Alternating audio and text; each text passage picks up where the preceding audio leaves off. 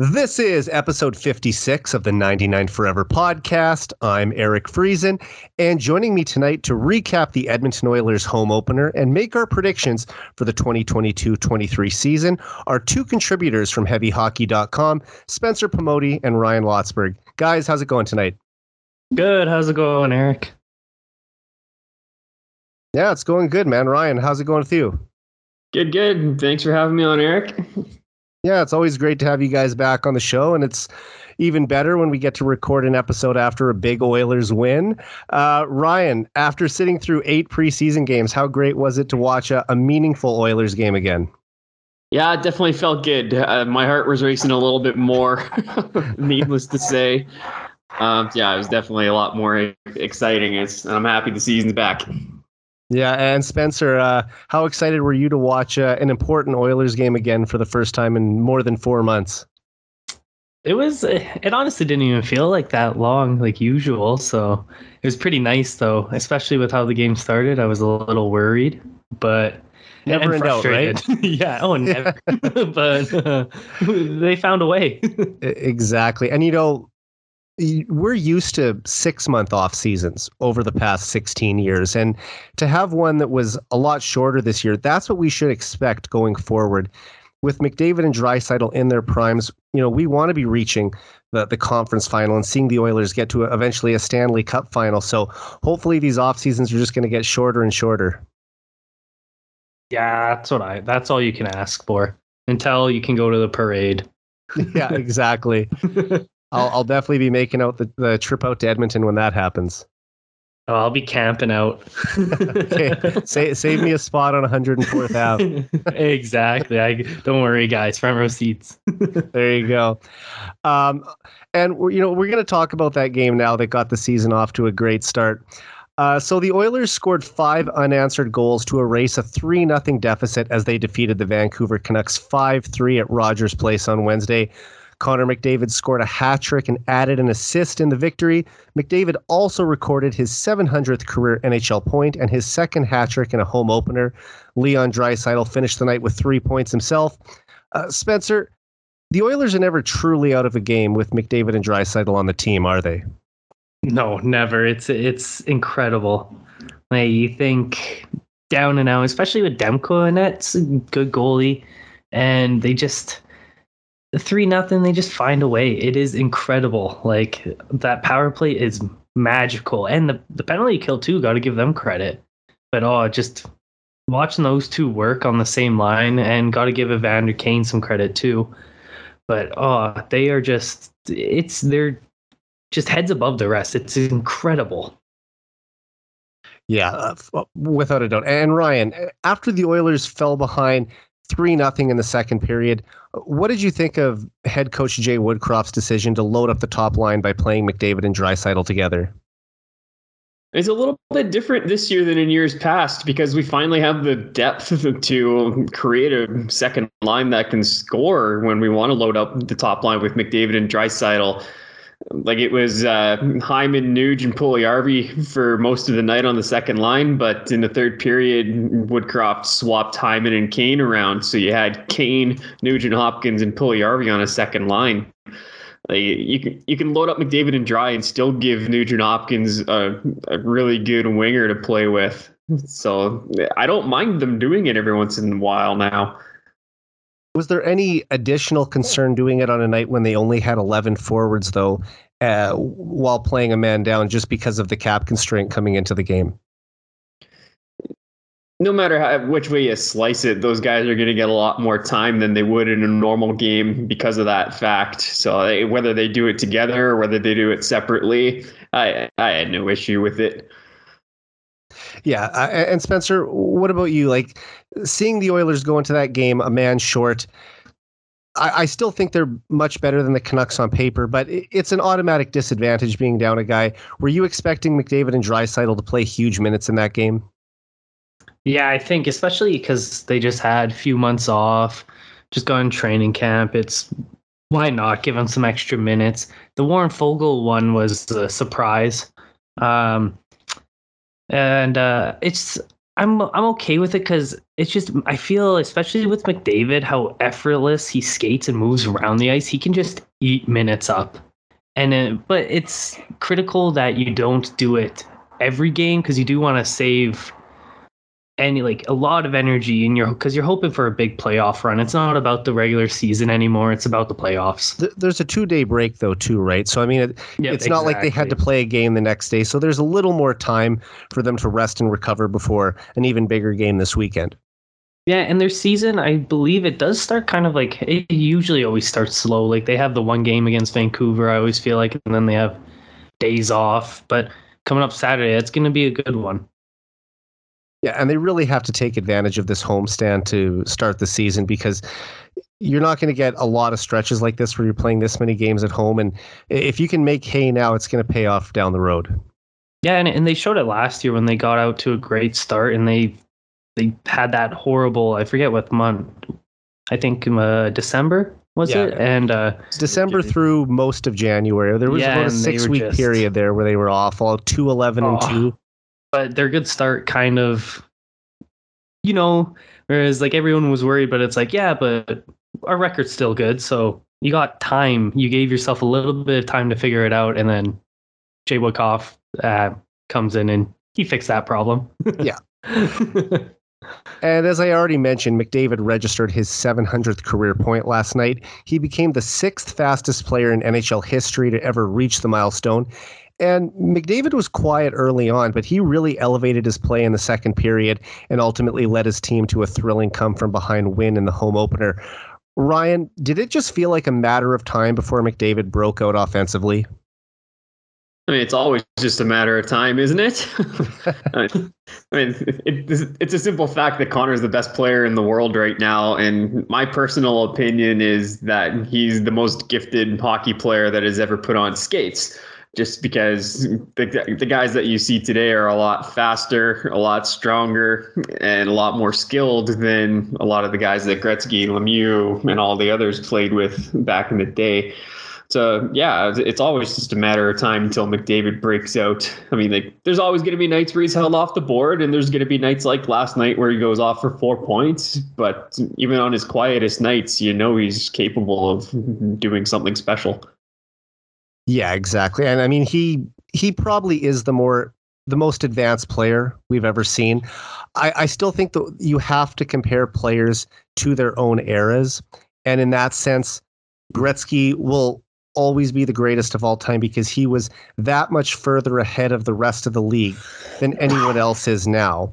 But in terms of the game today and how far we've come, Connor McDavid, his combination of vision, uh, puck skills, passing, uh, the the ability to just read the play faster than anyone else and make a split second decision.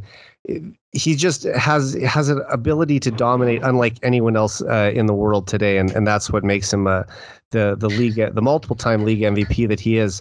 Uh, and Spencer, just looking at McDavid last night, he was three points away from a big milestone coming into the game whenever he gets close to these milestones, he always seems to just the very next game make sure that he gets there. Was there any doubt that he was going to reach 700 points last night? Uh well, coming into the game, you felt like no way, and then once they got off to that just oh amazing start, that I I can't lie, I had a little bit of doubts, but then it's just a flip of a switch, and it's just gone. And once you Yeah. after I think his first goal, it was just you kind of you kind of knew like something was coming. You can always he always hints at it, and then he just it just takes over, and it's a matter of time.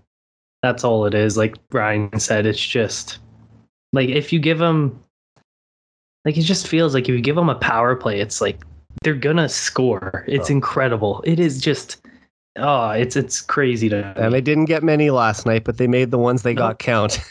yeah, Vancouver sure did get a a little handful of uh, power Yeah. plays there. That's for I'm- sure. Oh, I mean, my. the Oilers had two f- full-length power plays that they converted on early, but they then they had the the tail end of a, a couple other ones at the end of a four-on-four. Um, Yep. So they and they and actually McDavid's empty net goal to seal it wa- was technically another power play goal. So he scored two with the man advantage last night himself.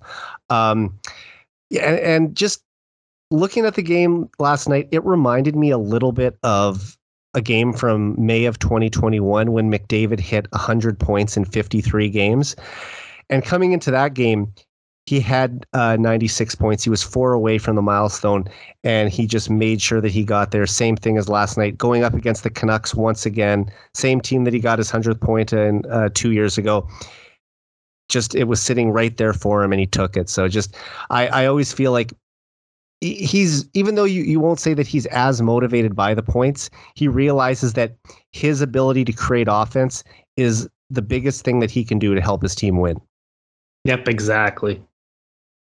And in his Oilers debut, Jack Campbell allowed two early goals, but he was excellent the rest of the way. Campbell stopped 33 of the 36 shots he faced, and he had fans at Rogers Place on their feet at one point after throwing a big hit on Dakota Joshua as they were both chasing down a loose puck. Uh, Spencer, what did you think of Campbell's first game in an Oilers jersey? He was awesome. I thought he played fine. Uh, the first goal, I'm o- I'm okay with that one. He Pettersson had so much time, and off of a turnover, that's that's kind of whatever. And, and then that second one on the two on one, Miller just absolutely. That's just a good shot. You gotta sometimes goalies just get beat. You gotta accept it. And then he just save after save after save. I feel like Vancouver did generate a good amount of chances, and they were getting, like we said, they had eight power plays, so they were getting good shots on him, and he just stood tall. His rebounds seemed way better than they have in the past. And he's I've always been kind of scared of him, but he gave me a boost of confidence and hmm. just he's just so happy and so positive. It's like oh, I'm a fan no matter what. like I love him. yeah, his I mean, uh, aside from his play on the ice, he does yeah. have an infectious personality. When you listen to the guy, he's such a positive, upbeat. Yeah, even uh, on goaltender. the ice, you can he shows oh, without a doubt like always he, taps his defenders on I the shin pads. Yeah, yeah, like that is so neat to me. Uh, and, and, Ryan, I, I, know it's just one game, but how did it feel watching Campbell between the pipes instead of Mike Smith or Mikko Koskinen? I mean, it was definitely a nice change of pace. I'll say that much. but uh, I don't know what happened on the first goal there. Like it looked like he just kind of lost his post when he really didn't need to. And then the JT Miller shot, yeah, it's a perfect shot, but that's also a clean shot from bottom of the face-off circle. It's one you expect your goaltender to save when there's no traffic. So yeah, he'd like to have those first two back, I'm sure. But he did settle in and he made lots of big saves for the boys. If I'm going to be really critical and really nitpicky on Campbell, I'll say that uh, I think his economy of movement could improve. I noticed a lot of times where like he'd make the save, but then he'd still be sliding, still be rotating when he was corralling the puck, so he didn't finish square to the play, or like he'd he'd be sliding across and he'd end up over the goal line or near it. So those are just little things that I think he's more than capable of correcting, and could it just be first night jitters? I was going to say that, and some of it might just be some nerves of playing his first game with a new team, first game with a big contract. But I like the way that he was able to shake those two off. Uh, you know, after allowing the first two goals, he only allowed one for the next. Uh, what would it have been? Fifty-eight minutes of the game. Uh, I just the, I see it as a guy who just is able to stay focused and he didn't let those ones faze him. He just knows that what's happened is already done. I just have to focus on making the next save.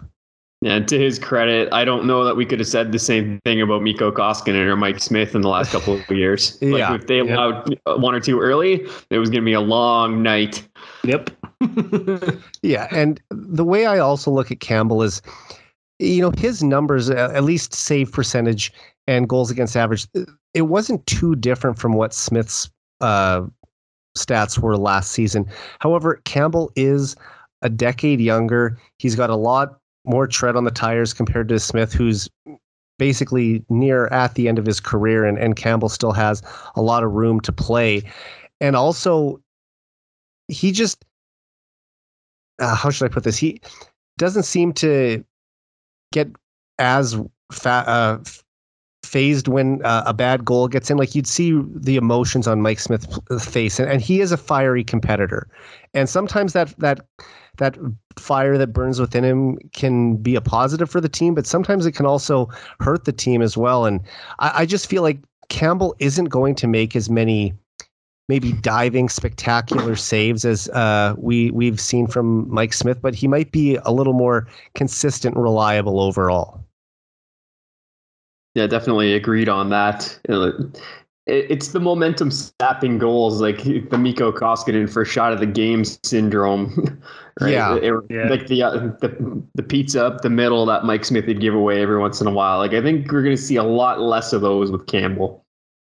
For sure. And and of course there was also a ceremony before the game honoring the WHA players and um, uh, Ben Stelter who sadly passed away in August and of course just want to take a moment to uh, keep him in my thoughts and and send uh, uh our our thoughts and prayers out to the the Stelter family and everyone affected by that. But uh, when you when you sit through multiple ceremonies plus introducing all the players on the ice and you know the big home opener, all the pressure.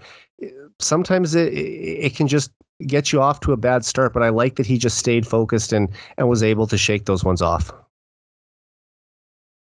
Yeah, absolutely. Like you could also say the Canucks had to sit through the same ceremonies, but mm-hmm. yeah, like, like, you say, it's the home opener, first game, new team, big contract.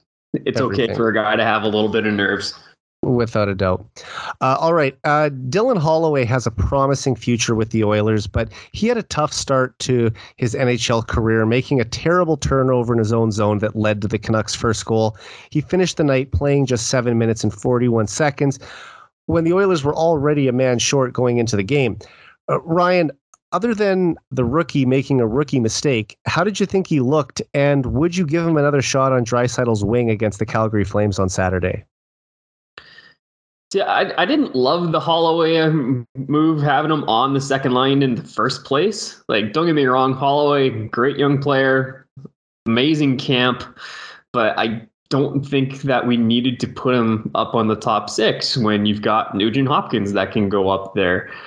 So I think Holloway settled into his game nicely. Once he got back into it and settled on the line with Ryan McLeod and Derek Ryan, they uh, they created some chances and they were good on the forecheck. I didn't see them running around in their own end very often. And, and like, how fast is that third line with Holloway and McLeod on it? Like that's yeah. a handful for other teams to handle. It's like I really like that combination going forward and especially it gives you more skill on a third line more certainly more skill than the oilers have had in their bottom six in a long time. And if you have a line like that that's fast and gets in on the forecheck and disrupts the other team's breakout that goes a long way to giving the other uh, lines when they come out more space to create offense because they know that this this next line's coming over the boards and they're going to be a lot to handle as well. Um, uh, Spencer Holloway was one of the Oilers' best players throughout the preseason, but the regular season is a different beast. Would you play him in the bottom six for a while before giving him another look on one of the top two lines? Uh that's tough because it's he was also taken out just due to like penalties. I find too, like the oh, like it, it, it definitely was, affected it. Guys like yeah, Jesse Puljujarvi didn't get as much ice oh, time yeah. because of that too, right? Yeah, which sucked, and it really just gets him out of the game. And I didn't mind. Yeah, like when he was on the ice with McLeod and Ryan, it was it was a great line. I like I like them together, Drats and Holloway. The idea, but if it takes a little bit of time, maybe you do just want to start them lower, and it depends what they do with the lines because it seems like McDavid and Draisaitl, maybe Woodcroft likes that together now. And what does that that look like for the second well, line?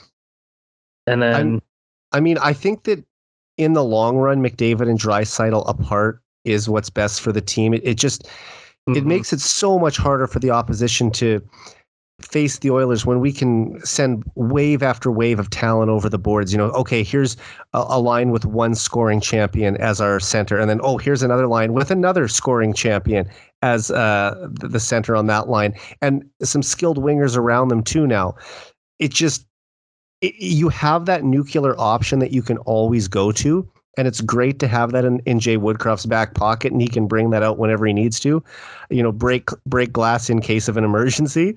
But I would say that if they get into this pattern where they're constantly playing together, then it just it, it kind of throws off the chemistry of letting the the other lines sort of form the way you'd like to see them. Yeah, that's fair. I also it, it's also kind of in part too when uh Hyman and Nuge, they've always been a good duo, I find. But that uh, line with Puljujarvi, I found they held more than their own. I thought Yeah. they looked fine, and I liked that together. So it's kind of, as for going back to Holloway, it's, I think him and McLeod, they're almost kind of, uh, they're kind of similar, like not like pace pushers, kind of playmakey, but Holloway's got way higher like scoring ability. And I Yeah. think it's it's a cool contrast with Derek Ryan there. And like you and Ryan were saying, they did they were on the forecheck, and I like it defensively. I think it could be a sneaky good line, and why not give it a shot? Honestly, like I think they'll be against Calgary. It would be mi- mighty fine line. Yeah, and maybe we'll get a sense of uh, that from lines in practice tomorrow uh, ahead of uh, an even bigger contest this weekend. Um, Yeah. And I hope for more. Uh, sorry, I, I was just go gonna say I hope for more five on five too to, Yeah. to actually evaluate these games. Yeah, when you spend 16 minutes shorthanded, it's so hard to get into a rhythm and really see how your lines are rolling over the boards. And, and going into a game against a team that you expect is going to give them a, a pretty good battle, that's something that they're going to want to definitely um, improve. Uh, and other than McDavid and Campbell, uh, who were, you know, both very important players in the victory, were there one or two other players that really stood out to you in the win? Ryan, uh, who do you think uh, had a really strong game for the Oilers? I would look at the pairing of Ryan Murray and Evan Bouchard, who uh, I, I believe they outshot the the Canucks eleven nothing at five on five when they were on the ice. It's like Murray's a mobile defender who can can move around the offensive zone and be creative with those elite players. And Bouchard can do the same thing. He can jump up in the rush. He can get pucks here on the point. So, like from an offensive standpoint, I love that pairing. They were on the ice for the, go- the first goal against, but that was the Dylan Holloway giveaway and the one-on-one with Pettersson and Campbell. So, like, I have a hard time faulting Murray and Bouchard on that goal Right. against. Aside from that, they were really good. And Spencer, who do you think had a, a positive impact on the game? I was getting uh, Ryan's answer was perfect. That's who I thought as well. Was that pair was great, uh, but also Hyman. Like Hyman's the easy answer. I find he just he's just dog on a bone. He just comes as advertised. He works hard. Uh, he just gets everything you want done. He plays on the penalty kill, power play. It's just it's perfect. He had a great game, and it's what you expect. Yeah, I mean Hyman. I, I would say he was probably the Oilers' best forward in the first period. Just the way that he was consistently digging in there for loose pucks. You know, he it looks like you know, he was treating this game like it was. Uh, like he's playing in the Western Conference final again. It's the same level of intensity, and, and it's great to have a player like that who also has underrated skill, but is a player who you can count on to do all the dirty work in the corners that you, you want to see from a grinder. And Draisaitl, I guess, would be my other obvious one. I mean, a goal and two assists. Uh, he really got the Oilers going with that power play goal early in the second period, and then just from there played a, a big part in getting the, the team back in the game. Uh, the pass to Darnell Nurse for the one-timer goal on the when they were shorthanded that ended up tying the game late in the second period. That was huge, and just overall, I would say that he was just short of McDavid in terms of uh, his impact on the game, but still uh, an impressive outing for the big German for sure.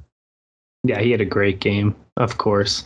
Nurse too. Nurse deserves some credit that goal, and he also, uh, yeah, he had an assist as well. But that Mhm. that that hit was Goal just- and an assist for Nurse in that game. Yep. that hit was oh, overshadows kind of. Yeah. Hyman finished with two assists as well. Uh, you know, and also Evander Kane missed a couple really good chances in front of the net. He he had a couple point blank looks, but I I really respect him for dropping the puck to McDavid when he had a, an open net where he could have easily scored. And that just shows some character there from him to think that, you know, this is a guy who set me up so many times for for goals last season. I'm going to do him a favor and and drop the puck here and let him convert the hat trick and uh, get that hattie for his his old buddy Ben, who was uh, surely watching down on on that one. So uh, great to see McDavid finish off the hat trick. He also had a hat trick against the Flames in a, a home opener five years ago. So First player in Oilers yep. history to ever score multiple hat tricks in a home opener. And just lastly, before we move on to some predictions here, I, I know they've been back since the preseason, but just how great has it been to see the Oilers wearing their classic royal blue and orange jerseys again, Spencer? Oh, I love it. It, it just it can't go again.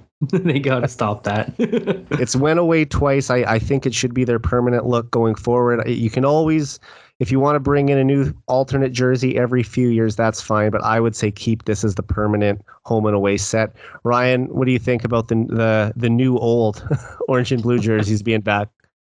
I mean, these are a classic jersey. They are beautiful jerseys. I, you guys have heard me talk about the the orange and the navy before. I personally like that a little bit better, but I have absolutely no issues with these. Any plans to get one in the the next uh, year or so? And if so, is there a, a name that you uh, you want to put on it? I have like 1,700 McDavid jerseys already, so like I, have kind of so got a little collection going. You got, so you got to keep that trend. Okay. I'd be painting the group if I went with somebody else. But uh, I'm I'm I'm conflicted because I know they're changing jersey manufacturers within the next year or two. So if I buy this Adidas jersey yeah. and they make another bunch of subtle changes, I'm going to be that having true. outdated jersey right now if I buy one.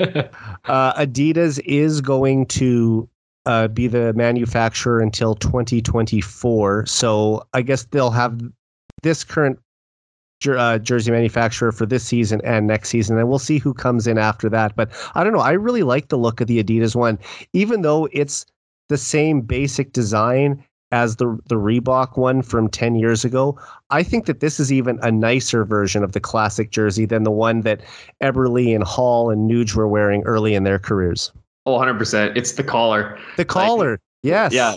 The the old one with the from uh, Nugent Hopkins or the the Hall Eberle days, they have the white stripes going down past the shoulder stripe mm-hmm. there, and they, they don't close off that little triangle at the bottom, so you got an orange gap there. Whereas this one, you just got the it's better the white circle around the neck and the completed shoulder. It's just a, such a clean look. It is uh, top three jersey in the league, bar none.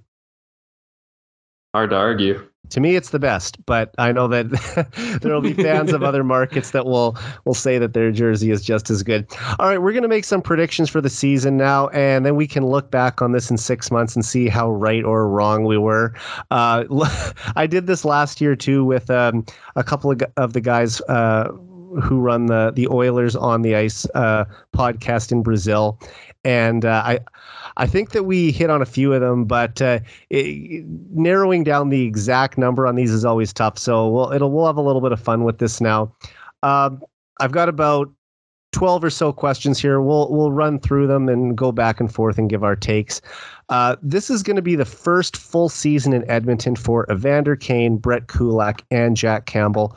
Which one of them do you think will have the biggest impact on the team? Ryan, why don't you lead us off? I think Jack Campbell's going to have the biggest impact on the team. I think he's going to be single handedly responsible for a few more wins. Whereas I don't know that, I mean, they, they already score a ton of goals. I don't know how much more goal scoring on a McDavid line is going to impact the game. So I'll go with Campbell on that one. Okay. And Spencer, of the three acquisitions the Oilers picked up during 2022, who will have the biggest impact in their first full year as an Oiler? I would agree with Ryan, but to just go different, I'll say Kulak. Hmm. Um, same reason. Uh, just we have enough goal scoring. Everybody knows that it's about keeping the puck out of the net now, and to have Kulak defend our blue line. Uh, he's gonna be trusted. Like he's playing two lefty, so he's gonna be trusted with some tough matchups and hoping for better games than last night out of him and Barrie if that is the pair going forward. But I do think it's Kulak. Yeah, Kulak had a bit of an uncharacteristically kind of off night to start, I thought.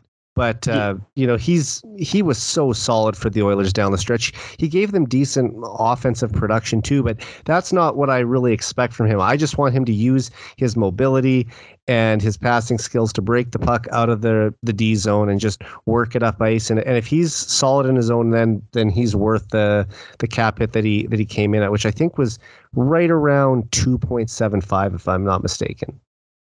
Yeah, that's, that's right. my thoughts exactly. Yeah, which I mean is a bargain deal, I think, for Kulak, especially at this point of his career from age 28 to 32. That's like right when you want him. Yeah, it was a great little hometown discount. I love mm-hmm. it. and even though I think that Evander Kane is going to be a huge player for this team this year and a, and a, a, a big piece on the top line, he might even see some power play time as well. Uh, but it's hard to go with anyone but Jack Campbell. I mean, your goaltender is your most important player, and it, it doesn't matter how talented the team is in front of them. If you have a, goalie that's just not keeping you in the games and making consistent saves, it, it's pretty hard to go anywhere. So I, I, think for that reason, Jack Campbell will be the most important of the three. Uh, who will be the Oilers' most improved player this year, and why? Uh, this time, why don't Spencer? Why don't you go first this time? Most improved player. Uh, that's a good question. I'm gonna go with Bouchard. Okay. I think he's just starting to hit the upswing, and I think you're gonna start to see a. He's if he's gonna be he's on uh, like really good trajectory, and this is I think he's gonna take a step, and that step is gonna be big, and if he can play uh second pair right hand side minutes, and he was all he was great five on five last year. And if he can continue just getting better defensively, and he's going to be a monster on the back end. Yeah, I mean it's hard to debate that. And Ryan, who who do you think will be the Oilers' most improved player from last season? Oh, I like that answer, Spencer, and I'm going to kind of tack onto that a little bit. I was on Oilers Live on Tuesday, and I gave my bold prediction that Philip Broberg is going to finish the season in the Oilers' top four. Really? So that would be oh. That would be the most improved player. Definitely, one hundred percent. I mean, from a guy who played, I believe, twenty three NHL games last year to be to be making the jump up to uh, a second pairing D, yeah, I would say that's a pretty big improvement. Um, I will go with Bouchard as well. I was debating Jesse Puljujarvi, but I think mm-hmm. that where uh, Bouchard has the ability to take his offensive game. We saw him get 43 points in what was technically his rookie season, even if he was an unofficial rookie because he spent uh, more than the, the limit of games uh, sitting in the press box for the Oilers the previous year. I just think he has 60 plus point potential, especially if he gets on the power play. And when he has the two best players in the world to pass the puck to, plus a bomb of a slap shot. It just seems like he's poised for a breakout year either this year or next year. But I wouldn't bet against him getting to 60 this year and becoming the first Oiler since Paul Coffey, I believe in 1985 86, or sorry, make that 86 87 to get there. Um, who will be the Oilers' biggest in season acquisition, and where will this traded player play when they arrive in Edmonton? Uh, how about let's go back to you, Spencer. Hmm, that's a good one. Who will the Oilers we, uh, trade for, and who will be the biggest impact? Ooh, because we have not much money to dance around with. well, assuming that they are able to make the trade work, whether they get a third team involved, mm-hmm. or I, am just saying, in your prediction, how is this going to work out? It would. Uh, I think it would be like a I'm gonna ask you to predict a name too. I'm gonna do it. Yeah, uh Chychrun. It would okay. It would, it would be a Chychrun and it'd be like a Barrie Broberg package going. And then well, they would sign I, Demers for the third pair, I think. Sure, and and you don't even have to uh, make a, a, prediction of who the Oilers yep. are sending out. That I mean, it's fine if you want to add that. I'm just saying who, where do you, the player that you think will arrive. So we'll go with Chychrun, um, and Ryan for you who is going to be the Oilers' biggest in-season acquisition? If I'm being fully honest, due to the cap situation and the fact that any trade is going to be dollar in, dollar out, I don't see anything big happening this year. But uh, Elliotte Friedman seems to think differently. He's been talking yeah. about oh yeah, he's been talking about Klingberg, and there's obviously the Patrick Kane talk. Mm-hmm. So I, I mean, for the sake of having some fun, I'll go out on a limb and say Patty Kane. Yeah, eh, you know what? That's the one I'm going to go with as well. I mean, you might as well go for it. It's if there's any interest from Patrick Kane in coming to Edmonton, you have to find a way to make that work. This is a guy who is still an elite player in the league at 33, almost 34. And he, he had 92 points last season. I just feel like you put him on a line with either McDavid or Draisaitl, that could be the piece that gets them over the edge and wins the Stanley Cup. Even if you have to give up a first round pick or a pretty good prospect to make it happen, y- you figure out a way to make that trade work, get Arizona involved to eat some money and, and uh, send a, a, a pick or a prospect their way as well. I just feel like they don't want to let another year go by without making a massive addition at the deadline to get them over the hump and beat a team like Colorado in the Western Conference Final and find a way to get past a team like Tampa if they get to the Stanley Cup Final. They have to load up, and with McDavid in year eight and Draisaitl in year nine, now is the time to go for it. So my answer is going to be Patrick Kane as well. Um, how many 50 point players will the Oilers have this season and name them? Uh, who wants to go first on this one? I'll give you a minute to think if you want. There, I'll go on this. Okay. One. You're going to name them. Yeah, I feel like the number is four. And four. their names are uh, Connor McDavid, Leon Draisaitl, Evander Kane, Zach Hyman. Okay. And uh, Spencer, who do you have? I have those four, but one name added on, and uh, that is Evan Bouchard. Okay, I'm thinking I'm going to get a little more optimistic here. I'm going to say Jack Campbell. Yeah, exactly. Yeah, well, well he'll get there with, with, all his with all his assists. Uh, those with those Mike Smith type assists up the ice. uh, I'll say okay, McDavid, Draisaitl, Kane, Nugent Hopkins, Hyman, Bouchard. So I've got seven. Ooh, I should have added Nuge too. I'll let you. Okay, add, so you're gonna change it to five. Yeah, I'll go five and add Nuge. Okay, That's I'll cross. I'll cross out your answer and, and and fix that one on my sheet here. Uh, I mean, if Nuge is healthy, he should be good for 60 plus points. We've seen it over the last few years. When when he's in the lineup, he's a, a solid offensive player. He might not be the top point predictor or producer that we thought he was going to be when they drafted him in 2011.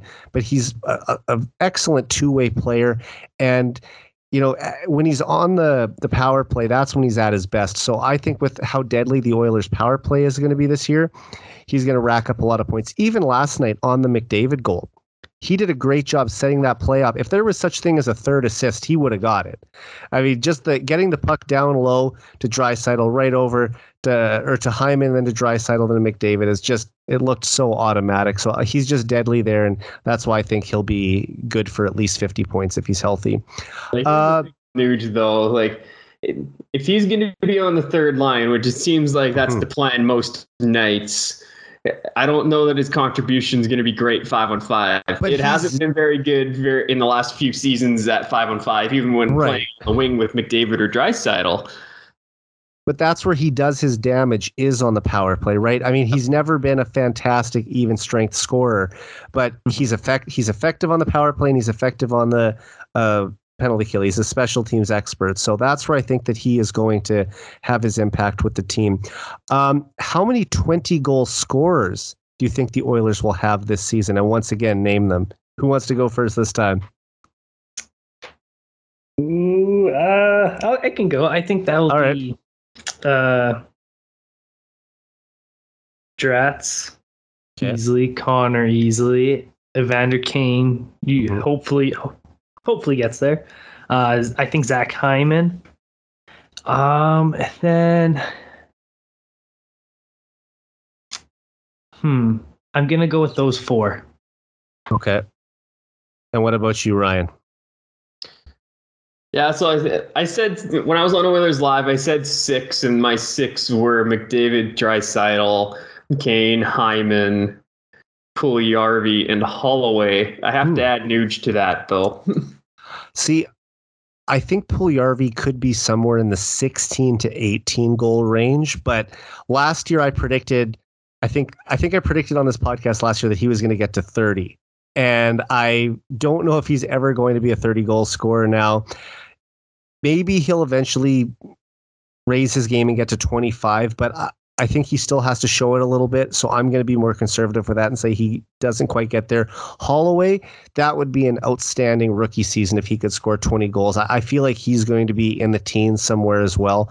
So I'll say McDavid, Draisaitl, Kane, Nugent Hopkins, Hyman, and I'll go for my sixth, Evan Bouchard. I think he will be. Oh, that'd be awesome. I think he'll be the first defenseman to score 20 goals for the Oilers since Sheldon Souray in 2008, 2009. So it's been a while. Yeah. I mean, on Puljujarvi, I he he got 14 in 65 games last year, and he had a bunch of Mhm. Of lengthy goalless droughts. I think he had a couple of six gamers, an eight gamer, a nine gamer, and a 14 gamer. Yeah. He only played 65. So I, I think if he stays healthy the full year and can throw and, and can avoid the 14 game streak without Right. a goal, I think there's an easy path to him getting 20 goals. I mean, I hope that he does. And, and you'd think that if he does get enough time playing with either McDavid or Draisaitl, that he'd have a chance to get there. Same with Yamamoto. I mean, he Yep. scored 20 goals last year, too. I, I, I'm debating even if I want to add a seventh and have Yamamoto getting there, but I still see him as a little more of a playmaker than goal scorer. And as I'm talking right now, I'm almost talking myself into having Yamo as a seventh one. So like, why not? Life, life's too life's too short to bet the under, so make it seven. Exactly. Okay. Yeah, I was thinking about Yamo too, but I, I think you can only have one of Puljujarvi or That's Yamamoto. fair, I think too. Puljujarvi pulls himself ahead this year. Okay. Good enough. Okay. Um, now we're going to get into some of the big ones. How many goals will Connor McDavid score this year? Ryan, I'll let you take this one first. Sure, I'm gonna get him at 52 Okay. this year. I think that uh, everyone's thinking Evander Kane's gonna fill the net on that line, but I think people are gonna be reading that and covering for that, and I think McDavid's gonna be forced to, to shoot a little bit more this year because of that. And he's got he's fully capable of scoring 50 plus, and I think this is the year he does it. Oh, I mean, I don't know if you caught that interview that Elliotte Friedman did with Leon Draisaitl between periods. That w- and that was from the NHL media tour in France back in uh, August. But he Elliotte asked him like, "Do you ever bug Connor about shooting more?" And and Leon's like, he said, "I've told Connor, you know, you could score sixty goals." And, and Connor said, "Yeah, I know, but I I'm a passer." so I love that. The, and even if Leon's kind of ribbing him a bit there, I think that's still pretty funny. So uh, yeah, does does Connor McDavid have 60 goal potential? I believe he absolutely does. I don't know if he'll get there this year because I think he is going to lead the league in assists and be once again the, the best puck distributor in the league and setting up all of his skilled wingers for multiple uh, 20 goal seasons and 30 goal seasons. So I'll say that he will also score 52 goals. And sorry, Spencer, what's your prediction for uh, Connor? Yeah, I was. Uh, I said uh, earlier. I think uh, 53. It'll be. Okay. Yep, 53. You're going one above Ryan and I. Yep. This So isn't price- the price is right, Spencer. Yeah, price is right. Yeah. Anything over 53, Spencer wins his closest. yeah, exactly. Big Brother does that too on their competition, so I guess he, he's he's got it covered there. And uh, this is the even bigger one now. How many points will McDavid record this season? Uh, I would. I think one. One thirty-two. Which would be the first 130 point season in McDavid's lifetime. It was last done by Mario Lemieux and Jaromir Jagr in 1995 96. It would also be the highest single season point total in the salary cap era. Uh, Ryan, what's uh, what's your prediction for McDavid's point total?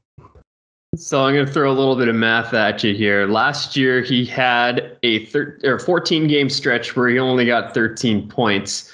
In the other 66 that he played, he got 110. If he stayed on that pace throughout the whole year, he'd have been at 137. So like that that 14 game stretch I referenced was the 211 and 2 stretch for the team. He missed one of those games.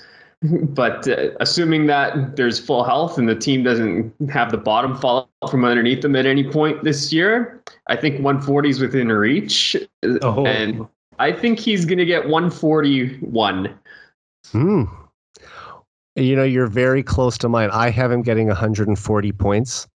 Uh, I thought, you know, like earlier this year, I was saying that he might get 100 assists. I was thinking that. And I think that there will be either one of these years, either this year or next year, where he has a 50 goal, 100 assist season. And I was debating doing it this year and saying, you know, is he is he going to get the 150 point total? Um, I still, I mean, 140 points is still astonishing. So I will say that he's going to have 52 goals and 140 points on the dot. So uh, if you, if its price is right, once again, you beat me there. yeah. Um, and now let's move on to Leon Draisaitl. How many goals will Draisaitl score this season? Ryan, you can go first this time.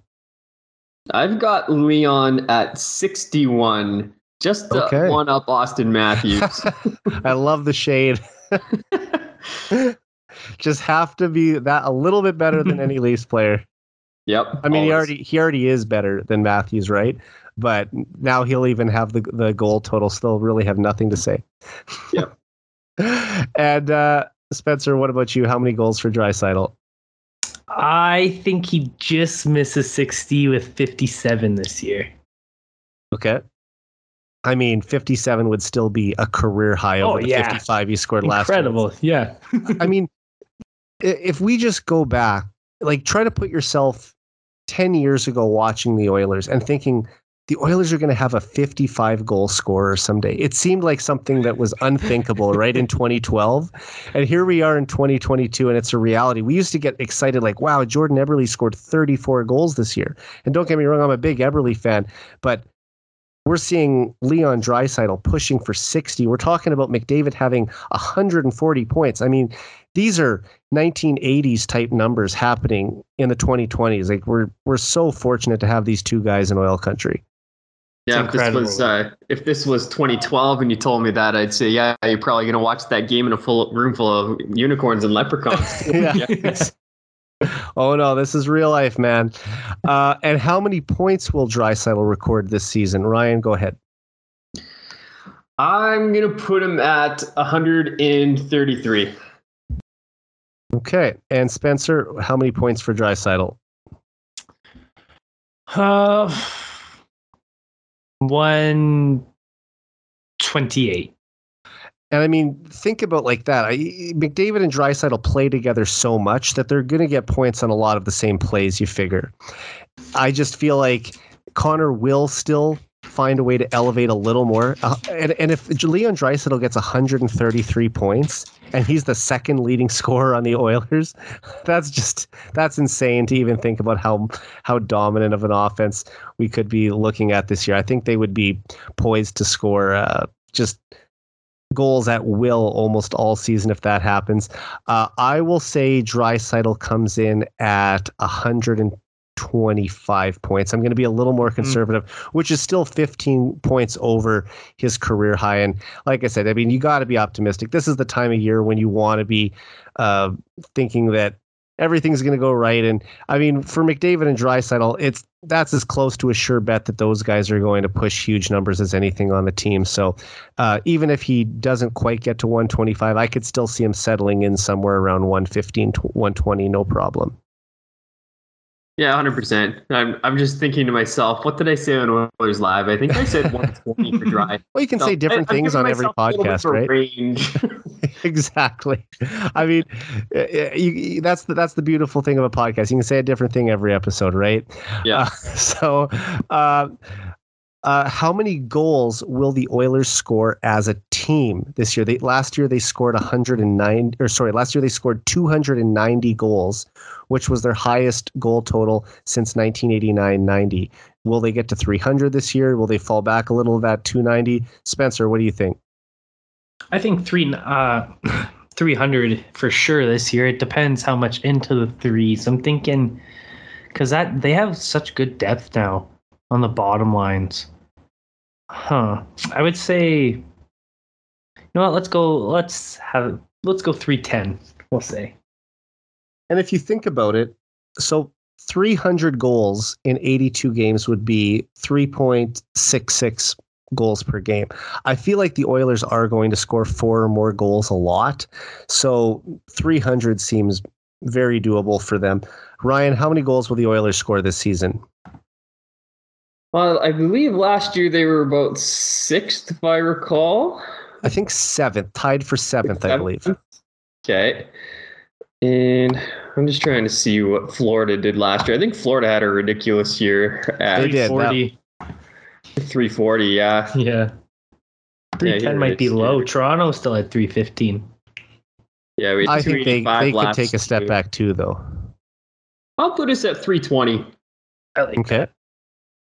I th- like I I did say we would lead the league in goals this year, and I think it's going to take about that much. So you got to go for it. Um, I'm with you. I think they're they're gonna score 325 goals. I think when you have McDavid and Draisaitl both over 50, which we both think, and one of them over 60, plus we're talking about having potentially seven 20 goal scorers.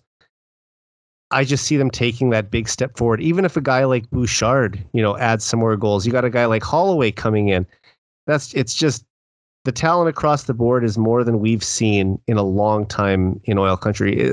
I think in my lifetime, this is the deepest group. Well, I mean, technically, when I was like one or two years old and the Oilers were Stanley Cup contenders and champions, that you could argue that those teams were were better. But uh, eh, since I've been following the team, this is definitely the the deepest offense that that I've been able to watch.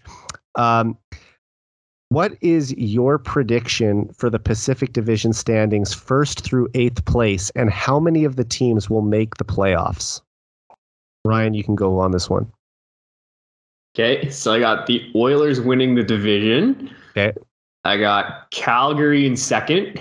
hmm They're good, but not quite as good as us. I've got LA in third. I'm gonna put Vegas in fourth, Vancouver fifth, Anaheim sixth, then Seattle seventh, San Jose eighth. Hmm. So you have Anaheim taking a pretty good step forward.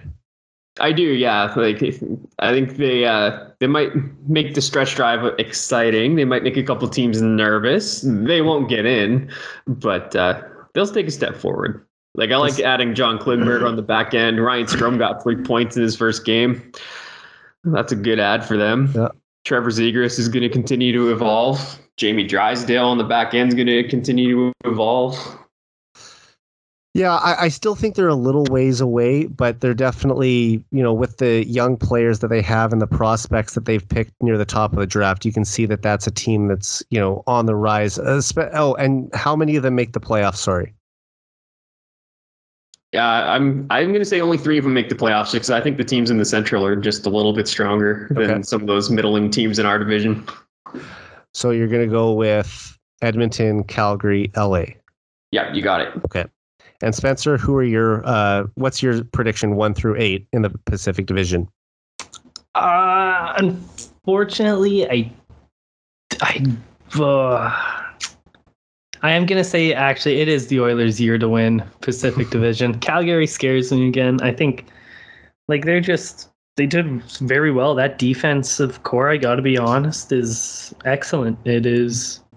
Like Adam Weegar is scary, so they scare me. So I'll go Edmonton though, Calgary. It's a good blue line, but is Edmonton's offense better? And I think it is. That's that's a yeah fair debate. And then I think third is actually if they stay healthy, Vegas. Then I think you got LA in at four. Uh, Vancouver will be five. Seattle, I think, is six. Hmm. Anaheim seven, and then San Jose fighting for Bedard. Yeah, I mean it's it's hard to argue with that. I really like uh, your your predictions too. I, I'm sort of somewhat of the same thinking. Like everyone thinks that the Kings are going to take another jump, you know, with Doughty back, even though he's a year older, and uh, having Fiala come in. I just I think that Vegas is going to rebound a little bit. I don't think they're as good as Edmonton or Calgary, but I I still I'm debating going who's going to finish ahead of those two. I, think it might be uh, Vegas because sometimes you have to take a little bit of a step back before you take a step forward. I mean, look at the Oilers in 2017. You know, they were a top eight team in the NHL and then missed the playoffs two years in a row. So I'll say that. Uh, oh, and uh, sorry, I should get your before I move on. I should get your predictions for how many of them make the playoffs. Uh, I actually I think four. I'll go four Okay. for this. I will say it's going to be Edmonton one, Calgary two, Vegas three, LA four, Vancouver five, Anaheim six, Seattle seven, San Jose eight. I think San Jose has started to lay some foundation to be, or, or sorry, I think Seattle has, like I said, laid some foundation to be a decent team down the road, uh, especially with Shane Wright and Matty Beniers as their one-two center punch. But just once again, it's a case where it's a little too soon for them to take a step. So I'll, I'll I think they'll still be near the bottom, but definitely a team to watch out for in the future. And I'm wondering if it's going to be four and four teams from the Pacific and the Central getting in, because if I if I go three, I'm saying that LA isn't going to make it, and I think that they're right on the cusp there. Uh, you wonder if a team like Minnesota, with uh, how much cap uh, dead cap they have if, if they're going to take a step back. The the Dallas Stars always seem to flip flop two year after year, being either one good season, one bad season. So yeah, why not? I'll, I'll say four from the four from the the Pacific get in. Oilers face the Kings in a rematch in the first round. Yeah, so I think we we all seem to. I mean, you guys seem to like Vegas. I don't like Vegas as much. That's well, I don't. I'm not saying I. I'm not saying I think that they're world beaters by any means. I, I think that they Yeah. actually were a stronger team three or four years ago than they are now. Yep. But when I look at like I, I think Edmonton and Calgary are both superior teams. Just I think that they're good enough to be a wild card team or maybe a team that sneaks into that, you know, third spot in the Pacific and it has to go on the road to start the playoffs, but I I don't see them getting out of the first round. Yeah, they, I think they'll be in the mix for a wild card spot, Mhm. but I think they're weaker than last year, and they didn't make it last year. Like they Well- give up Max Pacioretty in a trade. I, just year after year, they're sending guys out. I mean, there's just no Yeah. loyalty in that organization. It's just like who's the shiny new toy we can bring in, and Yeah, just and that's their downfall, right? They did it with uh, Pietrangelo, they did it with Eichel, and it, both of them meant sacrificing depth elsewhere. They had to trade Marc Andre Fleury to make it work. They had to trade Max Pacioretty to make it work, right? And now it almost makes you think if they would have kept that core that they had, say in 2018 or 2019, they'd be further ahead right now than where they are. I I think it's true. It's the same thing that Toronto did with Tavares.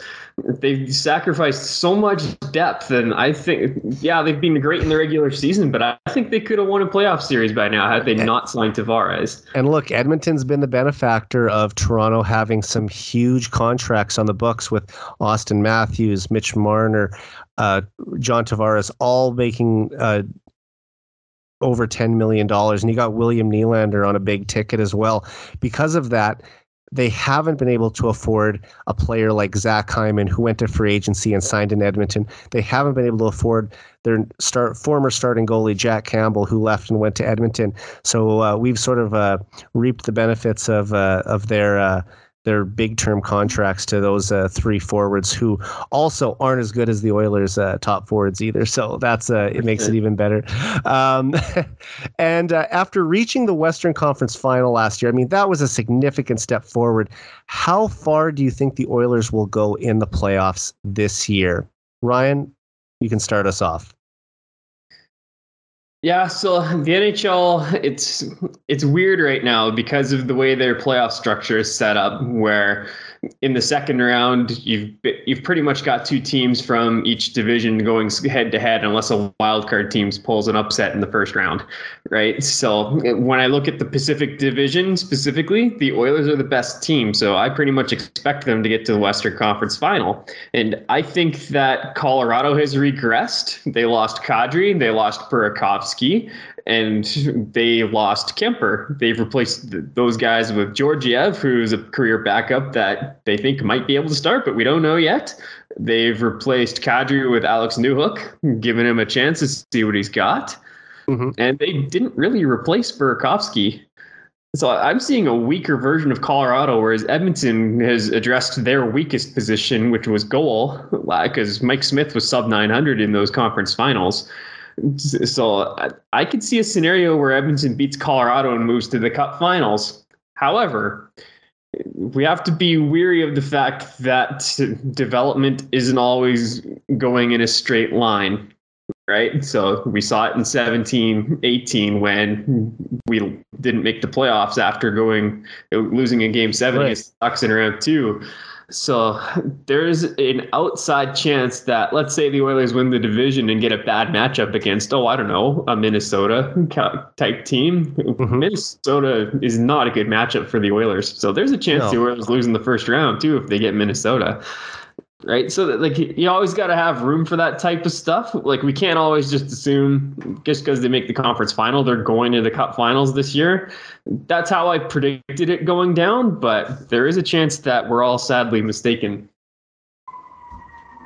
So just to be clear so how, what is your final prediction on how far they're going? Yeah final answer is they lose in the cup finals. They lose in the cup finals. Okay. And spencer how far do you have the oilers going just like every year, I have us winning the cup. well, you know, uh, throughout the decade of dark darkness, I pretty much predicted the Oilers to make the playoffs every year, yeah, and I was basically wrong every year, except for in 2016-17 when they finally ended the drought. Um, but the year that they got back on track, in 2019-20 and finished second in the Pacific Division. That year I actually didn't predict them to make it and they did. So I'm wondering if it's actually a good idea to not predict them to win the cup, but I can't do it. I mean, I, I honestly believe that this is the Oilers' best chance to win a Stanley Cup since 1990. They will probably have to go out and make one or two moves at the deadline to really get this team over the top. But the Avs, I think, you know, they're still a great team, but they got a little worse in the offseason. The Flames, it, some people think they got better, some people got they think they got worse, but I just feel like this is the year. And when you have McDavid and Draisaitl on your team in the peak of uh, of their abilities, this is the time to win a cup. And I think they are going to reach the Stanley Cup final this year. And the first opportunity that McDavid and Draisaitl get to play in a final, I feel like they're not going to let it pass by without getting the job done. So I'm going to say that the Oilers will win the Stanley Cup this year. And since uh, all three of us either have the Oilers winning the cup or going to the final, which I kind of figured that we might, uh, who do you think the Oilers will face in the Stanley Cup final? Ryan, why don't you uh, uh finish off us la- our last question here?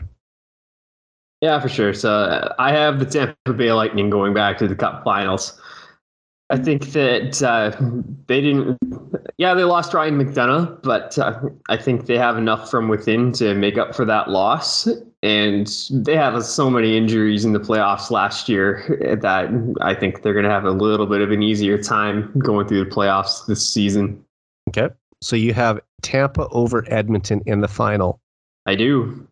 And Spencer, what is your 2023 Stanley Cup final prediction? Uh, one of the teams I actually think is looking pretty good once healthy and once they get there is uh, Boston. I think Boston can get to the finals this year. They're looking great. And other than that, I just it's that Atlantic division is deadly. Other than just Boston, Tampa, one of those. I think it is Tampa's turn to, you know, kind of take a break. I would love to see Carolina and the Oilers though. That's my that's my dream just for revenge and but I do think it's Boston for the East. You know, I'm with you. I think that it's going to be Edmonton versus Carolina rematch of the 2006 Stanley Cup final. I, I still have never forgiven the Carolina Hurricanes for beating us that year. And it would just be so sweet for the Oilers to come back and get their revenge and beat uh, Carolina after uh, that heartbreak in 06. So I'm going to say they they ended up doing it, and the Oilers will beat the Carolina Hurricanes to win their first Stanley Cup since 1990. Oh, I hope it happens. I, I hope that'd be entertaining for sure. Definitely. Well, guys, look, I just want to thank you again so much for being on the prediction show tonight and having some fun doing this. Uh, who knows how many of these we're going to get right, but it's just always a blast to talk hockey with you guys, and hopefully, I'll have you back on at some point again during the season. Thanks yeah, for having me back. For sure. And just just before we go, is there anything that you guys want to promote that you're coming uh, that you have coming up or that you're working on? I know you've both had articles out lately. So uh, Ryan, uh, what do you got? What are you working on right now? Um, so I'm kind of taking things as they come right now. I've been putting out a lot throughout the preseason, and uh, I've, after every game, I've been doing call outs, standouts, and shout outs. So an interesting series. I've yep, enjoyed being one of the first ones to read it. Thank you. Yes. So I'm hoping to keep that going as often as I can. And um, yeah, as far as other pieces, I don't have anything in the bag right now, but I will surely be doing lots of content for hot, heavy hockey this season. So keep your eyes out for me. Definitely. I mean, you've been posting almost on a daily basis, it seems, yeah. for the last month. So I just, I always know I've got an article to read the next day from you. And, Spencer, you wrote about uh, Max Wanner recently. Uh, are you going to be following the prospects a lot during the, the season again and maybe uh, putting out a few more pieces on them? Yeah, I'm hoping to, and just mainly trying to cover the WHL as well. Um, hopefully that uh, some of those guys, like I want to do some Jake Chiasson here mm-hmm. soon. He's been out to a great start, like your tweets have been saying. He's out uh, to a good start, and then just this year is so fun for the WHL. It is loaded with like everyone knows Connor Bedard, but it is a deep, deep class this year. And it has been so fun even early on watching them. So that's probably most of what my content will be on this year for heavy hockey. Well, that's awesome. And it's been a while since the Oilers have had multiple prospects in the WHL at once. Uh, it seemed like in the 2010s, there were guys like Ethan Bear and Caleb Jones, and before that, you had Jordan Eberle. Yeah, uh, I mean, there there was always a, a player or two to follow closer to home. And really, this is the Oilers' backyard. They should know it as well as anyone. And uh, I think that uh, scouting in the West is uh, is a very uh, important thing for this team, and you know, keeping players with the organization for years to come. So let's hope that uh, these guys are going to turn out. As you mentioned, Jake Chiasson off to a really good start. Although he's even been outdone by this year's first round pick Reid Schaefer, who has yep. scored six goals in his first four games for the Seattle Thunderbirds. So uh, Schaefer off to an excellent start of his 19 year old season in the WHL. Yep, it's a big one for him. I'm excited for it for all of them this year. Yeah, and he will be able to turn pro next season, uh, as he will be 20. Yeah, so, yeah, and I mean that's a that's a, a player that you know he's unlike a lot of other prospects in the system. He's a guy who has a little more size and uh, a little more strength, and it's great that they've added some of these one-shot scorers like Petrov and uh, Savoie and uh, uh who's eluding me right now. I mean, Holloway definitely has yep. some scoring ability, but you know, I would call him more of a passer. Yeah, like Lavoie. shooter. Lavoie too. Yeah. So having another goal scorer who's also a, a bigger body, I, I, think that's something that the organization definitely wanted to address at the draft this year. But anyway, guys, thanks again so much for joining me. Uh, we'll get this podcast out soon, and everyone, please go check out everything that Spencer and Ryan write. They're they're two awesome writers, and uh, guys, we'll talk again soon. Yeah, thanks, thanks Eric. Eric. All right. So for Spencer Promote and Ryan Lotsberg, I'm Eric Friesen. This has been the 99 Forever podcast. We're out.